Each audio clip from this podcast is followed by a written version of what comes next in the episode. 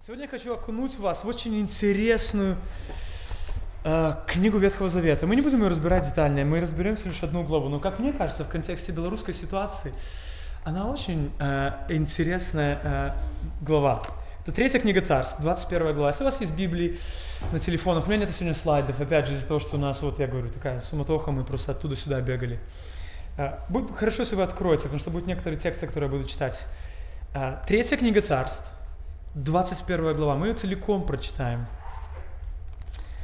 Некоторым из вас придется послушать проповедь второй раз. Смиритесь. Через некоторое время произошли следующие события. У Навота из Израиля был в Изра... Э, он был в Израиле, рядом с дворцом Ахава, царя Самарии, виноградник. Ахав сказал Навоту, «Отдай мне твой виноградник под огород, ведь он расположен вблизи моего дворца. В обмен я дам тебе виноградник еще лучше, или, если хочешь, заплачу тебе его цену». Ну, ну вот ответил, «Не приведи Господь, чтобы я отдал наследие моих отцов». Ахав пошел домой мрачный и разгневанный, потому что Навод из Израиля сказал, «Я не дам тебе наследие моих отцов». Он лег в постель, отвернулся и отказывался есть. Его жена Изавель пошла к нему и спросила, «Почему ты такой мрачный? Почему ты не ешь?» Он ответил ей, «Потому что я сказал Навоту из Израиля, продай мне виноградник, или, если хочешь, я дам тебе другой вместо него». А он сказал, «Я не отдам тебе виноградник». Его жена Изавель сказала, «Разве ты поступаешь как царь Израиля?» Встань и поешь. Ободрись, я добуду тебе виноградник Навота из Израиля. Она написала письма от лица Ахава, скрепила их печатью и заслала старейшинам и знатным людям, жившим в городе Навота. В этих письмах она написала «Объявите день поста и усадите на почетное место среди народа.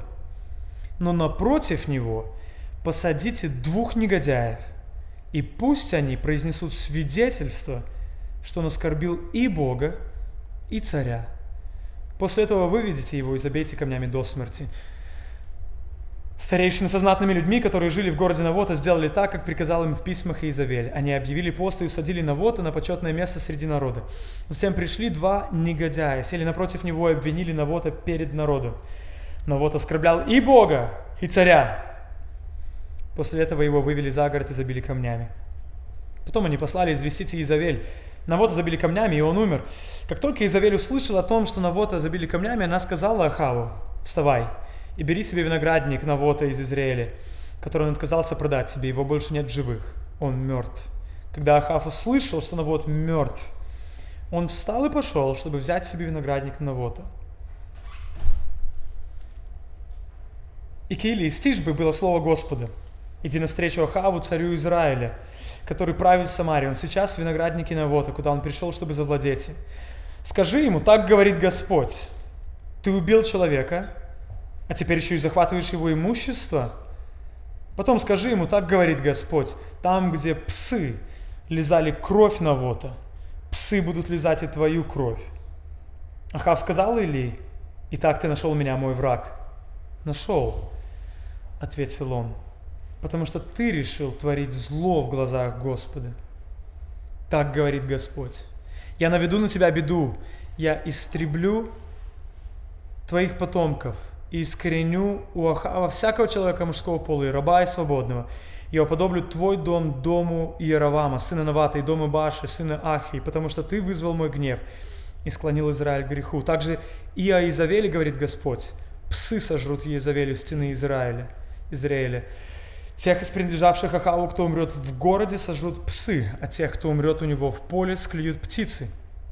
Не было еще подобного, не было еще подобного Ахаву, который решил делать зло в глазах Господа, подстрекаемый своей женой Изавелью. Он поступал крайне омерзительно, поклоняясь идолам, подобно Амареям, которых Господь прогнал от израильтян. Когда Ахав услышал эти слова, он разорвал на себе одежды, надел рубище и постился. Он спал на рубище и ходил мрачный. Келистиш бы было слово Господа. Ты видел, как Ахав смирился передо мной? Из-за того, что он смирился передо мной, я не, на, не наведу беду при его жизни, но наведу его на его дом при жизни его сына. Теперь, я думаю, вы удивились, как много есть каких-то параллелей между древним обществом, которому было две с половиной тысячи лет, и, возможно, между тем, где оказываются люди сегодня. А, как вы думаете, что делает государство успешным государством? Или что делает нацию успешной нацией, по-вашему? Как вы думаете, что делает нацию успешной нацией? Что делает государство успешным государством? Демократия. Типа права люди, голоса людей слышны. Что еще? Вера в Бога. Мудрый правитель. А? Неприкосновенность собственности. Народ, который живет там. Угу. Ну, многие люди, по крайней мере, говорят, что то, что делает нацию успешной, это что у тебя будет высокий уровень ВВП, следствие у тебя будут высокие зарплаты, большие пенсионные начисления в будущем, соцпакет, устойчивость в кризисы, пандемии, политические кризисы, государство, нация твердо стоит на ногах, устойчивость. Или военный успех. Мы одерживаем победу, смотрите, победа за победой – мы успешная страна. Интересно, что именно в такие идеи, в такое понимание об успешном государстве, успешном нации верили как раз-таки многие ветхозаветные цари. Если вы пролистаете и посмотрите книгу «Царств», вернетесь на пять глав назад, царь Омри, он верил, что если он построит города, если он будет вступать в военные альянсы и союзы, тогда он будет защищен от своих внешних врагов, тогда у него будет благоденствие, фермеры будут спокойно зарабатывать, возделывать поля, платить ему подать, и все будет хорошо. Это будет нация успешная, военный альянс, город. Или если вы посмотрите на Ахава, он тоже был из тех людей, который верил, что сейчас я позабочусь о достатке народа, чуть-чуть. Там, и у нас все будет хорошо. В 18 главе, три главы назад, он там искал траву, чтобы спасти своих боевых животных, чтобы они могли продолжить воевать против окружающих их стран. именно для этих царей это был успех. Для многих вообще ветхозаветных царей после Давида и Соломона успех как раз таки складывался из этих простых ингредиентов. Военные альянсы, относительно неплохой ВВП, устойчивость в кризисы. Сегодня, в 21 веке, на самом деле не так многое что изменилось. Когда люди думают об успешном государстве, или они перечисляют многие из этих вещей. Но как вы думаете, что делает нацию или государство успешной в глазах Бога? Те, кто знает правильный ответ, вы молчите. Как вы думаете, что делает нацию успешной в глазах Бога? Ответ на самом деле намного более очевидный, чем даже может показаться. Он очень очевидный.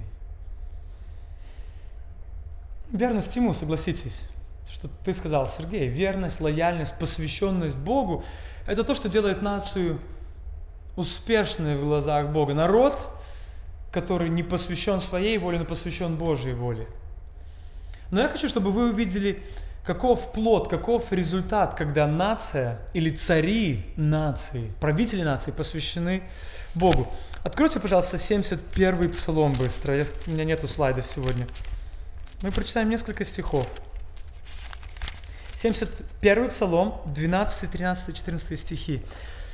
И перед этим идет описание, как разные цари из далеких стран приходят, чтобы поклониться э, Соломону. Э, Смотрите, 12 стих. Он спасет нищего. Это описание. Когда тот взывает, и угнетенного, у которого нет помощника. Он будет милосерден к бедному и нищему, души нищих, души нищих он спасет. От угнетения и насилия избавит их души. Ведь драгоценна их кровь в глазах его. Почему другие цари приходят – и кланяются перед Соломоном, восхищаются перед ним, преклоняют свои колени. Что делает его великим? Он заботится о слабых. Он заботится о тех, кто находится в уязвимом положении. Он заботится об угнетенных, он заботится о бедных, он избавляет людей от притеснения. И это делает его великим царем – Видите, когда люди любят Бога Завета, Бога Писания, христианского Бога, или как в Ветхом Завете Бог, когда открыл себя, сказал, я есть сущий еврейское слово Яхва, то тогда плод этого любви к Богу и поклонения – это защита угнетенных. Это стремление заботы о слабых. идолопоклонство, в свою очередь, делает все в точности да наоборот. Когда люди поклоняются Валу, как это делали многие цари Израиля, включая Ахава в том числе, когда люди э, поклоняются Молоху, тогда слабые, они не процветают. Тогда они страдают. Потому что на самом деле забота об угнетенных это не то, что делает тебя сильным в глазах языческих богов, в глазах Вала. То, что делает тебя сильным, это когда ты показываешь свою силу, ты демонстрируешь свою силу, ты утверждаешь свою силу, ты навязываешь свою силу, когда ты берешь постоянно и ничего не даешь. Как коммунисты, которые пришли, я недавно читал классную статью о них, как они говорили, там, власть народу, мы поделим все, все будет справедливо, установим здесь шикарное общество. На самом деле они пришли сказали, то, что твое, будет мое, я заберу это. И я читал, сколько миллионов было долларов у Ленина, франков, швейцарских франков, соврал, швейцарских франков на счету в Швейцарии. Сколько золота было в их домах, которые они забрали у императоров, у людей, которые были приближены, которые во многом своим трудом получили э, это имущество. Это то, что как ты можешь продемонстрировать силу в глазах э, вала, когда ты показываешь свою силу. Нам это должно быть легко понять сейчас в нашей стране. Поэтому лучшее место, чтобы увидеть, на что становится похожим общество, когда люди не поклоняются Богу, когда люди поклоняются валу, идолопоклонство процветает. Это 21 глава, которую мы с вами прочитаем. Мы привыкли думать про идолопоклонство там, в каких-то категориях таких древних образов, там какие-то стат, статуи, какие-то пирамиды, образы, какие-то жертвоприношения. Выбросите все из головы это. И 21 глава намного ярче показывает нам, как вот это вуализм, идолопоклонство выглядит на практике. Оно показывает нам, какое это общество производит. И оно показывает нам, как обращаются со слабыми и уязвимыми. Это то, что сегодня находится в фокусе нашей э, э, истории. Я просто хочу вас достаточно быстро через эту историю провести, чтобы вы увидели, на что похоже общество, когда идолопоклонство процветает. И, и первое, это достаточно здесь э, депрессивная ситуация. Надо быстро понять контекст немного. То есть первые два стиха, рядом с дворцом Ахава находится виноградник, Ахав хочет получить этот виноградник себе. Э, он приходит, просит, отдай мне свой виноградник. Но перед этим, вот перед этим желанием получить чужой виноградник, произошла в 20 главе книги э, Третий царств другая история. Э, на израильское государство пытались нападать соседние э, цари. И или пророк приходит к Ахаву и говорит, слушай, ты должен прогнать этого чужеземного царя с нашей земли, потому что это, это земля, которую Бог дал, когда вывел нас из египетского плена. Это обетованная земля, это земля народа завета. Поэтому ты должен прогнать его и выгнать его. Но вместо того, чтобы послушать голос Бога через пророка, Ахав заключил торговую сделку. Вместо того, чтобы изгнать его, он решил создать военный альянс, он решил сделать сотрудничество. И посмотрите, что пророк Илия сказал ему в конце 20 главы, если вы можете посмотреть, 42-43 стих. В ответ на реакцию царя он говорит, так говорит Господь, ты отпустил человека заклятого мною, то есть про этого царя чужеземного, поэтому твоя жизнь будет за его жизнь, твой народ за его народ. Мрачным и разгневанным вернулся царь Израиль, Израиля в Самарийский дворец. Он услышал как бы вердикт, возвращается к себе в дворец, опечаленный и в депрессии. И что он пошел сделать? Он пошел сделать такой, о, как я сделал? Я же, я же все-таки Божий народ, это все-таки теократия, это все-таки государство, где Бог в центре, где мы должны быть послушны Богу и Его завету. Думаю, я тут народ весь с пути, с панталыку сбиваю. Пошел ли он домой каяться? Осознавать свое неправильное действие, говоря современным языком, который нам Яна много говорила на выезде э, нейробиологии, выстраивать новые паттерны мышления, новые нейронные связи послушания Богу. Для этого ли он пошел домой? Нет, мы знаем, он пошел домой, чтобы думать, как я могу получить новый огород? Как я могу получить новый соседний виноградник? И грех, на самом деле, он сводит с ума этого человека. Теперь история с этим наводом немного странная. С одной стороны, каждый принимает странное решение. Тебе говорят, слушай, дружище, земля, продай землю, я дам тебе другой виноградник или дам тебе денег. И в принципе, согласитесь, навод мог бы пойти на уступки Ахаву. 500 долларов наличными и 8 биткоинов, и это принадлежит тебе. Но он почему-то не хочет этого делать. Он как бы мог еще получить хорошее расположение у Ахава. Представляете, человек, который взял, уступил царю. О, я помню тебя, Навод, ты уступил мне однажды свой виноградник. И как бы нету вроде явного подвоха, но тем не менее Навод отказывается. И надо понять, почему. Потому что для него эта земля это не просто там, где он выращивает бубки виноградные. Для него, на самом деле, эта земля значит кое-что больше. Посмотрите третий стих. Навод ответил, не приведи Господь, чтобы я отдал наследие моих отцов. Видите, Навод знает одну вещь, что спасение, которое Бог дал израильскому народу, когда вывел их из египетского плена, оно неразрывно связано с землей, которую Бог дал им. Это будет Божий народ на Божьей земле, под Божьим правлением. Поэтому земля – это часть искупления, это часть спасения, которое Бог дал. Это не просто забор, овощи и, и земля. Это наследие от Бога, это, это дар от Бога. Это часть спасения, поэтому я не могу просто торговаться этим. И даже подумайте, даже на нашей земле у людей это часто есть такое мышление. Люди говорят под старость, я хочу там вернуться на родину своих предков – или фраза, которую в деревнях люди говорят, я хочу, чтобы меня похоронили там, где была зарыта моя пуповина. Типа вернуться на свою землю. Типа моя земля обратно. А хотя мы не народ завета, мы как бы люди, которые по сути такие космополитичные, собрал вещи и поехал куда-нибудь. Для народа завета земля обладала намного большей ценностью, и поэтому для него послушание Богу было более важнее. Для, для Ахава, в свою очередь, земля ничего не значит. Деньги, собственность, власть. И ответ поэтому Навота ставит в тупик, в тупик Ахава. Он не понимает. И он принимает ужасное решение. Он отказывает ему, но он решает, я все равно разберусь. Вы знаете, что недавно нас, ну, не то, что недавно, вы, вы слышали и хорошо знаете, что происходит в нашей стране.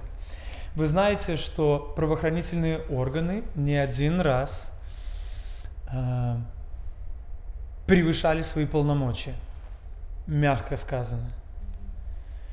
И громадное количество людей, как минимум сотни, но скорее всего мы говорим про тысячи людей, они написали заявление в Следственный комитет для того, чтобы вот это превышение полномочий было расследовано.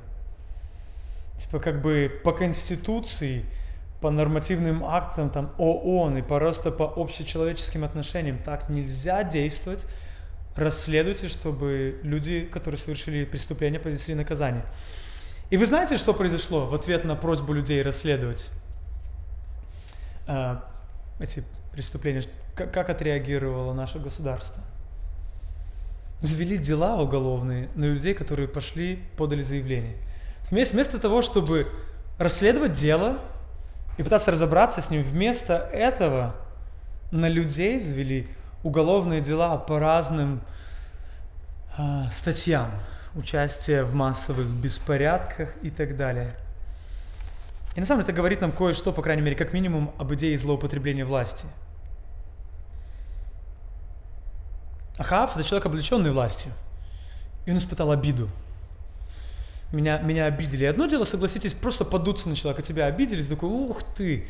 Но другое дело, когда вот эта обида совмещена с положением власти. На самом деле это ужасный симбиоз. Это во многом даже такой смертельный коктейль, когда вот эта обида и власть объединяются вместе, появляется угнетение. Такое смертельное партнерство. И нам не должно быть трудно понять это, потому что мы склонны думать сразу про других людей, конечно.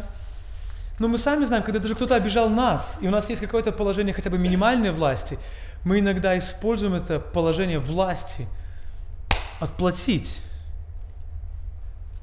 Ах, ты сделал так, ну я разберусь с тобой.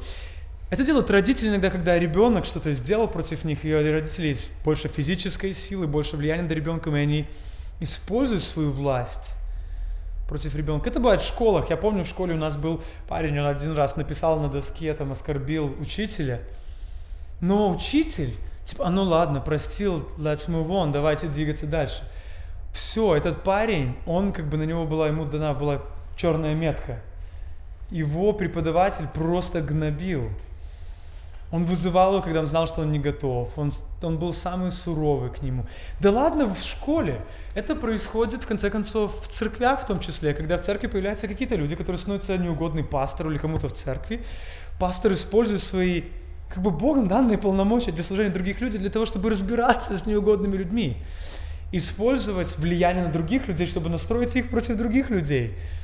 Типа, тихоря, вы знаете, что они делают пастора в церквях, священнослужители делают это. Я лично видел это не один раз. Это происходит в семьях, где люди делают то же самое. Обида, ну, у меня есть какая-то власть. Я буду использовать эту власть, чтобы мстить себе. А видите, мы можем, можем не быть царями, но мы можем использовать маленькую власть, которая у нас есть для угнетения. И Ахав работает именно так. Мы думаем, что Изавель просто приходит, и она подсказывает ему хорошую идею. Иногда мы обвиняем Изавель, думаем, вся проблема в ней. Она ему нужна просто для идеи. Пятый стих. Она вошла, спросила, почему ты такой мрачный, почему ты не ешь? Он знал, как устроена Изавель. Он скорее пытался лазейки найти, как, как все прокрутить. И потом, ну, смотрите, что она говорит ему в седьмом стихе. Прекрасно. Просто красота. Его жена Изавель сказала, разве ты поступаешь как царь Израиля? Встань и, встань и поешь, ободрись, я добуду тебе виноградник Навота из Израиля. Ободрись, я добуду тебе виноградник Навота из Израиля. Перестань обижаться на а, Ахав. Разве ты не царь Израиля? Ахав, помни, что ты не под законом, ты и есть закон. Иногда э, не до законов, как в одноименной стране говорят, известной. Изавель приходит примерно говорит то же самое. Царь Израиля, ты не под законом, ты закон. Поэтому прекрати просто хандрить. И теперь возьмите, совместите вот это послание со стороны Изавеля с обидой и властью. Вот вам коктейль. Проповедь. Ты не под законом, ты есть закон. Гу, я обижен на Навота. И в моих руках есть много власти. И ты получаешь смертельную комбинацию. И ты получаешь то, что ты хочешь получить. Восьмой стих, смотрите, 9-10. Она написала письма от лица Ахава, скрепила их его печатью и разослала старейшинам и знатным людям, жившим в городе Навота. В этих письмах она написала, объявите день поста и усадите Навота на почетное место среди народа. Но напротив него посадите двух негодяев, и пусть они произнесут свидетельство, что он оскорбил и Бога, и царя. После этого выведите его и забейте камнями до смерти. И самое тревожное, что здесь происходит в этой истории, это тотальное игнорирование справедливости, но даже больше, больше, чем просто игнорирование справедливости. Но вот, на самом деле, это его земля. Оставьте в покое мужика. Но в конце концов вы могли бы просто убить его. Просто взять, убить на вот и все, он исчез, забирая его землю. Но нет. Что они хотят сделать? Это они хотят сделать вид, что о, как мы заинтересованы в святости и в поклонении Богу Яхве, и как мы заинтересованы в справедливости, и в том, чтобы было все чинно и красиво. Поэтому давайте мы организуем суд. И давайте туда старейшины придут, и знатные люди, и мы на вота посадим, а потом появятся мерзавцы, которые начнут лжесвидетельствовать против этого человека. И мы сделаем вид, что мы на стороне справедливости. Мы ни в коем случае не творим несправедливость. Мы те, кто только за справедливость. И на самом деле мерзость, то, что, что происходит там в конце концов. Интересно, хотя мы этого не читали, но в 20 главе есть небольшое отличие от того, что происходит в 21 главе. В 20 главе Ахав добр к чужеземному царю. Царь, который говорит, он на самом деле опасность для народа Завета, для Божьей земли, его надо прогнать отсюда. И он лоялен к нему, партнерство, торговая сделка, военный альянс. Здесь собственный народ. Человек, который живет к нему плечом к плечу. Он соседствует с его дворцом. Часть его народа. Но он обращается с ним как с ничтожеством. Ну, он не царь, не дворянин, ему нечего предложить, по нему никто не будет скучать. Поэтому подставьте его, убейте его, и возьмите его имущество. А знаете, что пугает больше всего? То, что все соглашаются с этим. Никто не вмешивается, нет никакого протеста, все работает как часы. Она приходит, Изавель, что такое Хав? Давай сделаем так. Она пишет письма старейшинам, знатнейшим людям. Все говорят, без проблем. Находят мерзавцев, они начинают лжесвидетельство делать. Говорит, он ну, согрешил, он против Бога, еще хулил царя. Смертная казнь. Выводим его из города, насмерть побиваем камнями. Перед тем, как мы подумаем об этом истории чуть больше, давайте вспомним Христа. В 26 главе 59 стихе Евангелия от Матфея. Первосвященники и весь Санедрион искали ложное свидетельство против Иисуса, чтобы предать его смерти. Но они не нашли ни одного, хотя выступило много лжесвидетелей. Но, наконец, двое вышли вперед. Помните историю? Вот эти двое, два мерзавца, они нашли, что сказать. Ложное свидетельство. И когда судили Христа, это был фарс, видимость того, что мы заинтересованы в святости, в чистоте Израиля. Ложь. Они не были озабочены. Они были озабочены только одним. Да будет воля моя. Я получу то, что я хочу. Мое царство, а не твое. Иисус стоял на месте Навота. Как и Навот, он сидит и говорит, я уверен, что это его чувство. Представьте себе, вы сидите на знатнейшем месте. И люди, с которыми ты ел, они говорят, ты согрешил против Бога и против царя, он хулил Бога. И ты такой, да нет, ребята, вы что, я здесь живу с вами. Я не делал этого. И Христос, который исцелял людей, служил им, кормил, утешал их. И потом выходят люди и говорят, вот он хулил Бога. И он такой, нет. Если так поступает с главой семьи, насколько больше будет с членами его дома. И для многих христиан это повседневная реальность. Сейчас. Вы знаете, что недавно числи, э, осудили католического ксенза Вячеслава Барока за то, что он распространяет, он использовал пост Вячеслава, э, картинку Вячеслава Цеслера в социальных сетях у себя в Фейсбуке, по-моему, в августе. И его обвинили в том, что он э, распространяет идеи фашизма и еще чего-то там. И создает напряжение в обществе. Как бы, когда он выступал, он говорил, последнее, чем я как священник занимаюсь, это распространением фашизма. Более того, Вячеслав Цеслер, он сделал сопроводительную записку, сказав, что ребята, как бы, как минимум, мы не заинтересованы в распространении фашизма, мы, наоборот, противостоим всякой тоталитарной диктатуре и власти. И мы не можем по умолчанию распространять эти идеи. То есть, у тебя комментарий автора, и сам священник говорит против. Иногда не до законов. И для многих христиан во всем мире, и в том числе в нашей стране, это повседневная реальность. И часто, к сожалению, говорить некому. Такое обращение верующие люди могут ожидать от правителей этого века. Ну вот небольшое ободрение для нас в том числе. Если мы принадлежим Христу, у нас есть наследство, которое нельзя забрать. 1 Петра, 1 глава, 34 стихи Петр говорит, «Хвала Богу и Отцу Господа нашего Иисуса Христа!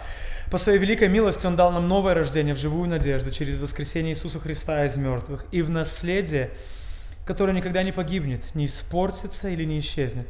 Это наследство хранится для вас на небесах». Даже самый сильный Ахав не, смо- не сможет отнять этого. Наши права, наша земля, наши школы, в конце концов, даже наша жизнь может быть отнята, но не наследство, которое приходит с нашим спасением – я люблю, что Барок сделал, Вячеслав Барок.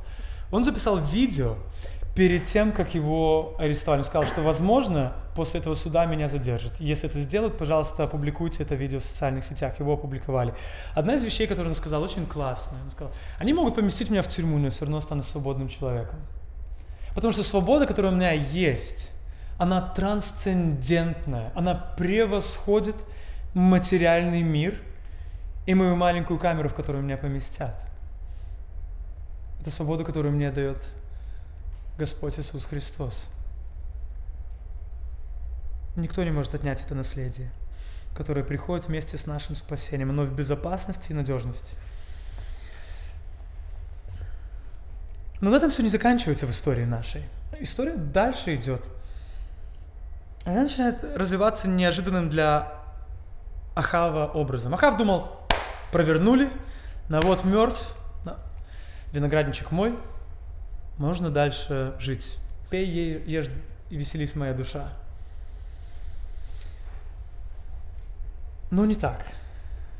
Видите, иногда на самом деле мы живем такой, таким образом в такой стране, что и, и в таком мире, и в такое время, и в, такой вселенной, где иногда правосудие восстает здесь на земле, но иногда этого не происходит. Мы знаем, что есть миллионы историй за всю историю человечества, когда люди, которые творили несправедливость, они в конце концов умерли в благоденствии, спокойствии, в мире, комфорте и достатке.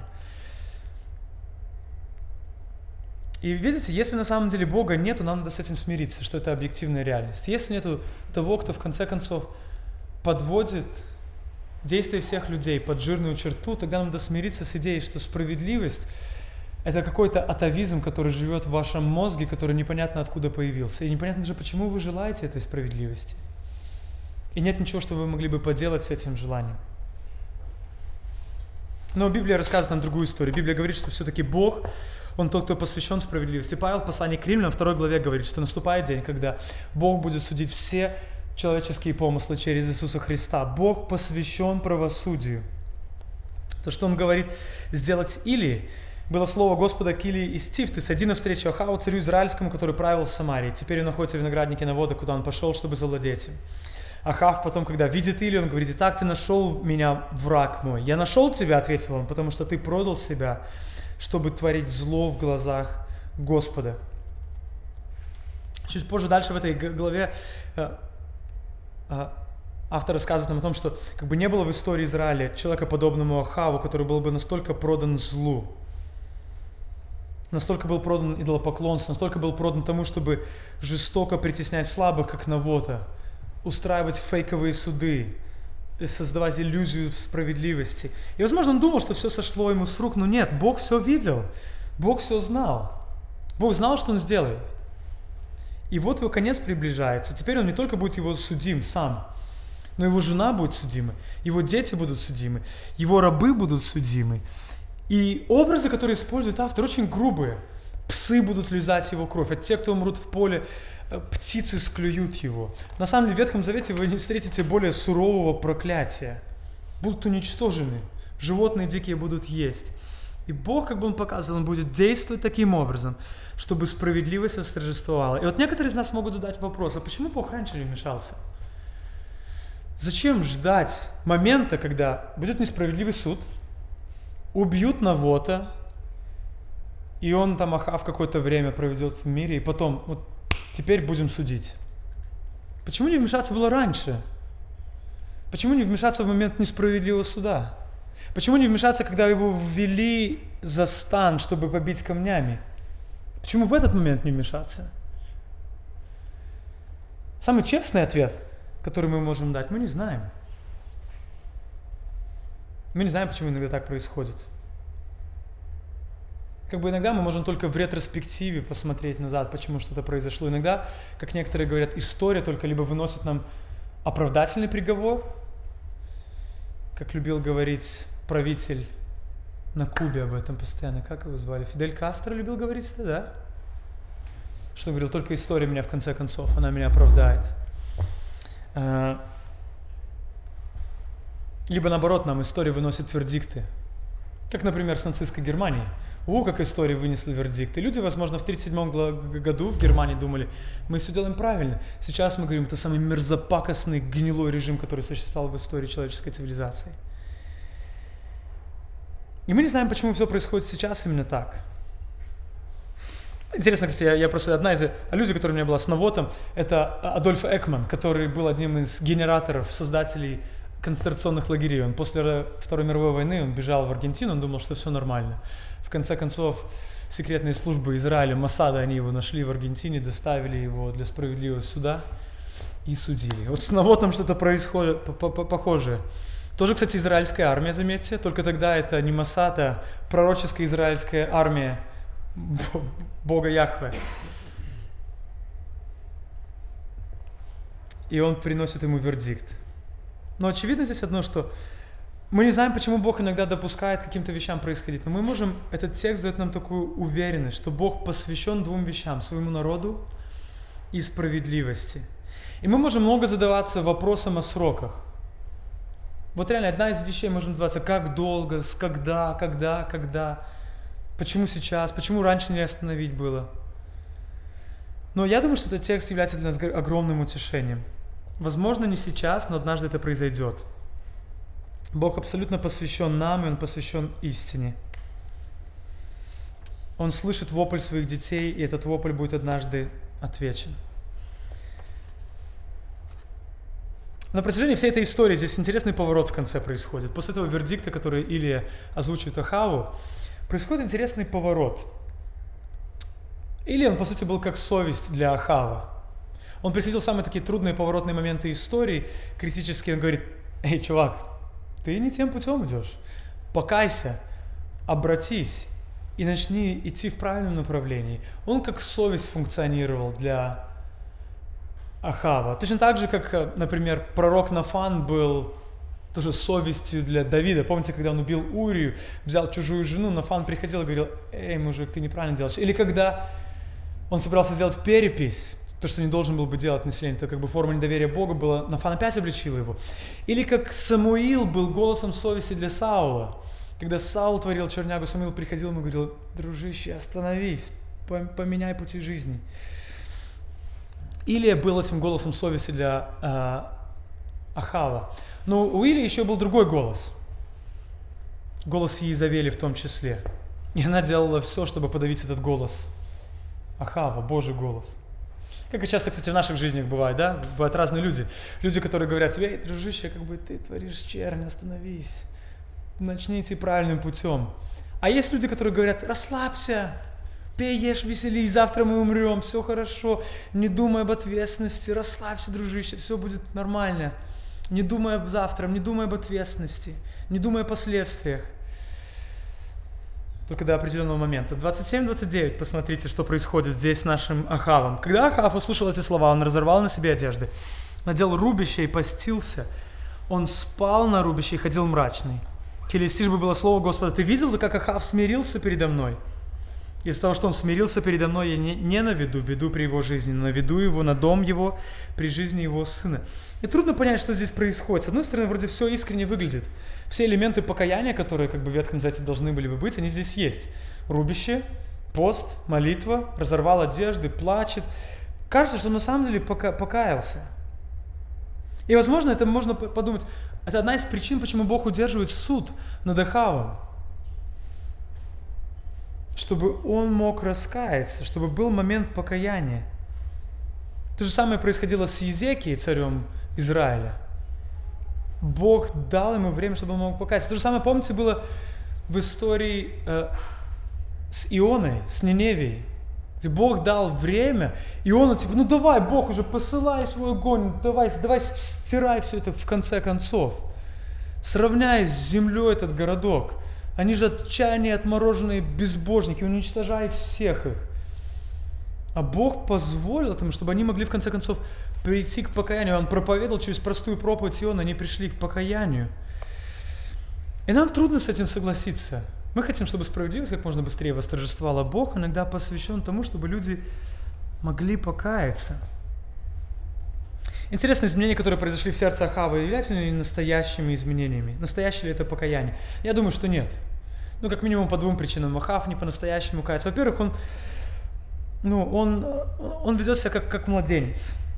А, он, знаете, как маленькие дети, когда я своим детям говорю, слушай, Себастьян, надо пойти помыться, почистить зубы и убраться в своей комнате. Он как это, начинает целую драму, у него горе космического масштаба.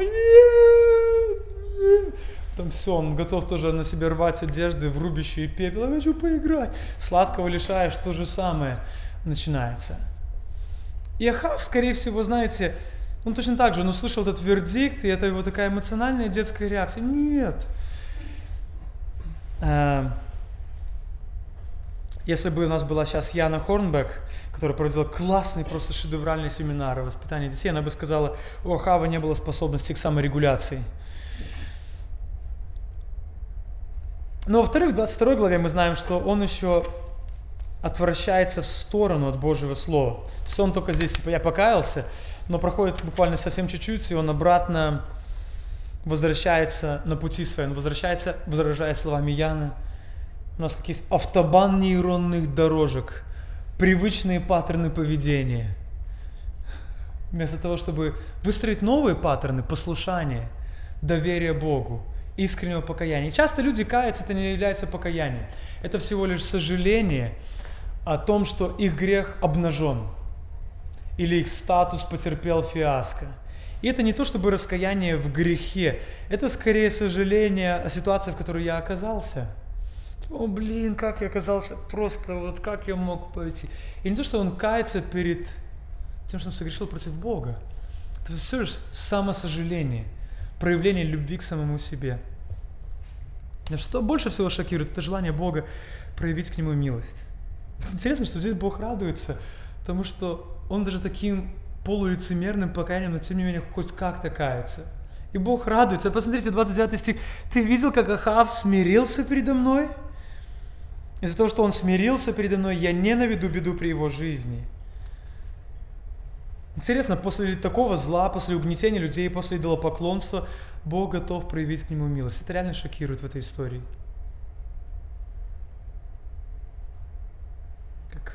Иезекиилю Бог говорил в 33 главе, «Верно, как и то, что я живу, возвещает Владыка Господь, я не хочу смерти грешников, но того, чтобы, все, чтобы они оставили свои пути и жили. Обратитесь, оставьте свои неправедные пути, дом Израиля. Зачем вам умирать?» Бог любит прощать отпетых грешников. Это то, что Он делает постоянно. Как помните, разбойник, который висел на кресте, он не сделал в свою жизнь много чего доброго, но когда он висел, он сказал, я вишу здесь достойно и заслуженно.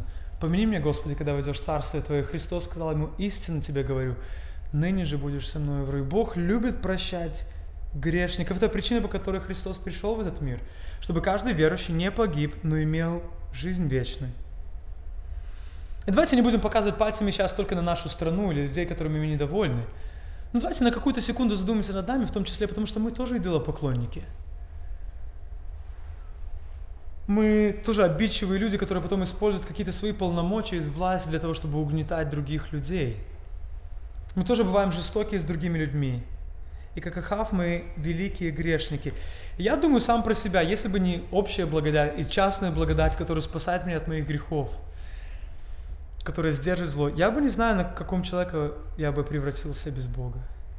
Я иногда в себе нахожу желание такого зла, которому я просто удивляюсь. И думаю, что если бы не было этих сдерживающих факторов, общей благодати, искупительной благодати, силы Святого Духа, я не знаю, на что бы я был способен. Но Бог, Он полон энтузиазма давать прощение грешникам. Мы можем обратиться к Нему, избежать сюда и найти жизнь во Христе. Это Бог, которому мы поклоняемся, который долготерпит, откладывают свой суд до определенного времени, чтобы люди могли раскаяться. Мы задаемся этим вопросом в нашей стране. Бог, почему ты не вмешаешься, не остановишь прямо сейчас? Мы не знаем почему, давайте будем честны. Но может быть, чтобы больше людей пришло к покаянию. И не только со стороны людей, которые находятся у власти, но и со стороны народа, который, когда судили Навота, молчал. Когда судили Христа, молчал. Когда судили других людей, молчал. Когда потом куропаты обнажились, оказалось, что власть убивала, возможно, как минимум десятки, а как максимум сотни тысяч людей, народ, чтобы мог прийти к покаянию. Мы создали машину угнетения человеческой расы. И кто знает, может Бог именно поэтому долго терпит, чтобы нация Беларусь могла прийти к глубокому покаянию и к вере в Бога Завета. Но точно так же мы нуждаемся в этом с вами.